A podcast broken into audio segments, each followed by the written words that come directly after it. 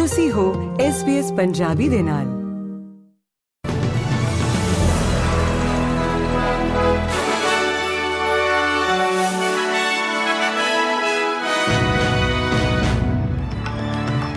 SBS Punjabi ਦੇ news room ਵਿੱਚ ਆਪ ਸਭ ਦਾ ਸਵਾਗਤ ਹੈ। ਆਓ ਨਜ਼ਰ ਮਾਰਦੇ ਹਾਂ ਅੱਜ ਦੀਆਂ ਮੁੱਖ ਖਬਰਾਂ ਦੇ ਉੱਤੇ। ਪੌਲਿਨ ਹੈਂਸਨ ਨੇ ਮਾਰਕ ਲੈਥਮ ਨੂੰ ਵਨ ਨੇਸ਼ਨ ਦੀ ਨਿਊ ਸਾਊਥ ਵੇਲਜ਼ ਸ਼ਾਖਾ ਦੇ ਨੇਤਾ ਦੇ ਤੌਰ ਤੇ ਛੱਡ ਦਿੱਤਾ ਹੈ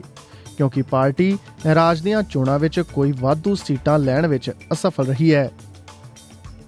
ਫੈਡਰਲ ਸੈਨੇਟਰ ਅਤੇ ਪਾਰਟੀ ਦੇ ਮੈਂਬਰਾਂ ਨੇ ਸਟੇਟ ਐਗਜ਼ੀਕਿਊਟਿਵ ਨੂੰ ਪੱਤਰ ਲਿਖ ਕੇ ਸਮੂਹ ਨੂੰ ਭੰਗ ਕਰਨ ਦੀ ਮੰਗ ਕੀਤੀ, ਜਿਸ ਨਾਲ ਸ਼੍ਰੀ ਲੈਥਮ ਦੇ 4 ਸਾਲਾਂ ਦੇ ਕਾਰਜਕਾਲ ਨੂੰ ਪ੍ਰਭਾਵਸ਼ਾਲੀ ਢੰਗ ਨਾਲ ਖਤਮ ਕਰ ਦਿੱਤਾ ਗਿਆ।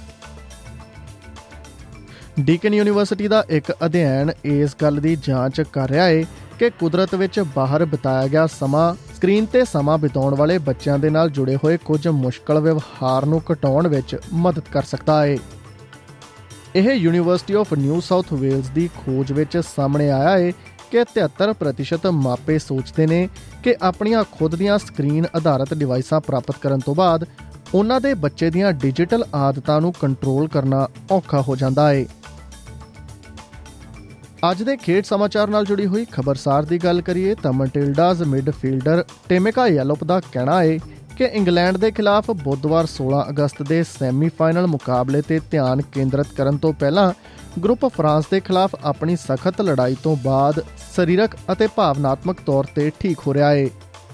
ਪਿਛਲੇ ਸ਼ਨੀਵਾਰ ਦਾ ਪੈਨਲਟੀ ਸ਼ੂਟਆਊਟ ਵਿਸ਼ਵ ਕੱਪ ਦੇ ਫਾਈਨਲ ਇਤਿਹਾਸ ਵਿੱਚ ਸਭ ਤੋਂ ਵੱਧ ਖਿੱਚਿਆ ਗਿਆ ਸ਼ੂਟਆਊਟ ਸੀ।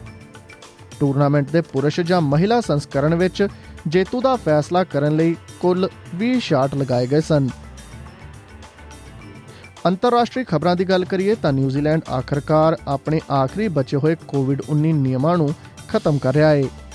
ਜਿਸ ਵਿੱਚ ਆਈਸੋਲੇਸ਼ਨ ਅਤੇ ਫੇਸ ਮਾਸਕ ਦੀ ਵਰਤੋਂ ਸ਼ਾਮਲ ਸੀ। ਨਿਊਜ਼ੀਲੈਂਡ ਵਿੱਚ ਵਾਇਰਸ ਦੇ ਪਹਿਲੀ ਵਾਰ ਆਉਣ ਤੋਂ 3 ਸਾਲਾਂ ਤੋਂ ਵੱਧ ਸਮੇਂ ਤੋਂ ਬਾਅਦ ਸਿਹਤ ਮੰਤਰੀ ਆਇਸ਼ਾ ਵਿਰਲ ਨੇ ਅੰਤਮ ਪਾਬੰਦੀਆਂ ਨੂੰ ਖਤਮ ਕਰ ਦਿੱਤਾ ਹੈ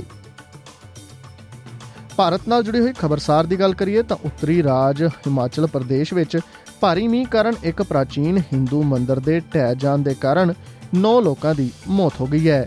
ਅਤੇ ਦਰਜਨਾ ਹੋਰਾਂ ਦੇ ਫਸੇ ਹੋਣ ਦਾ ਖਦਸ਼ਾ ਜਤਾਇਆ ਜਾ ਰਿਹਾ ਹੈ ਪ੍ਰਸਿੱਧ ਸੈਰ ਸਪਾਟਾ ਸ਼ਹਿਰ ਸ਼ਿਮਲਾ ਦੇ ਵਿੱਚ ਮੰਦਿਰ ਦੀ ਇਮਾਰਤ ਡਿੱਗਣ ਤੋਂ ਬਾਅਦ ਬਚਾਅ ਕਾਰਜ ਜਾਰੀ ਹੈ। ਹਿਮਾਚਲ ਪ੍ਰਦੇਸ਼ ਵਿੱਚ ਪਿਛਲੇ ਕੁਝ ਦਿਨਾਂ ਤੋਂ ਭਾਰੀ بارش ਹੋ ਰਹੀ ਹੈ ਜਿਸ ਕਾਰਨ ਹੜ੍ਹਾਂ ਅਤੇ ਜ਼ਮੀਨ ਖਿਸਕਣ ਦੀ ਸਥਿਤੀ ਬਣੀ ਹੋਈ ਹੈ ਪਿਛਲੇ 24 ਘੰਟਿਆਂ ਵਿੱਚ ਮੀਂਹ ਨਾਲ ਸੰਬੰਧਿਤ ਘਟਨਾਵਾਂ ਵਿੱਚ 21 ਲੋਕਾਂ ਦੀ ਮੌਤ ਹੋ ਚੁੱਕੀ ਹੈ ਜ਼ਮੀਨ ਖਿਸਕਣ ਵਾਲੀ ਥਾਂ ਤੋਂ ਬੋਲਦੇ ਹੋਏ ਮੁੱਖ ਮੰਤਰੀ ਸੁਖਵਿੰਦਰ ਸਿੰਘ ਸੁਖੂ ਨੇ ਪੱਤਰਕਾਰਾਂ ਨੂੰ ਦੱਸਿਆ ਕਿ ਮਲਬੇ ਹੇਠ ਕਰੀਬ 20 ਤੋਂ 25 ਲੋਕ ਦੱਬੇ ਹੋਣ ਦਾ ਖਦਸ਼ਾ ਹੈ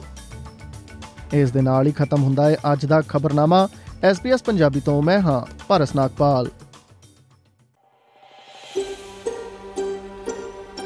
ਕੀ ਤੁਸੀਂ ਇਸ ਤਰ੍ਹਾਂ ਦੀਆਂ ਹੋਰ ਪੇਸ਼ਕਾਰੀਆਂ ਸੁਣਨਾ ਪਸੰਦ ਕਰੋਗੇ Apple Podcast, Google Podcast, Spotify ਜਾਂ ਜਿੱਥੋਂ ਵੀ ਤੁਸੀਂ ਆਪਣੇ ਪੋਡਕਾਸਟ ਸੁਣਦੇ ਹੋ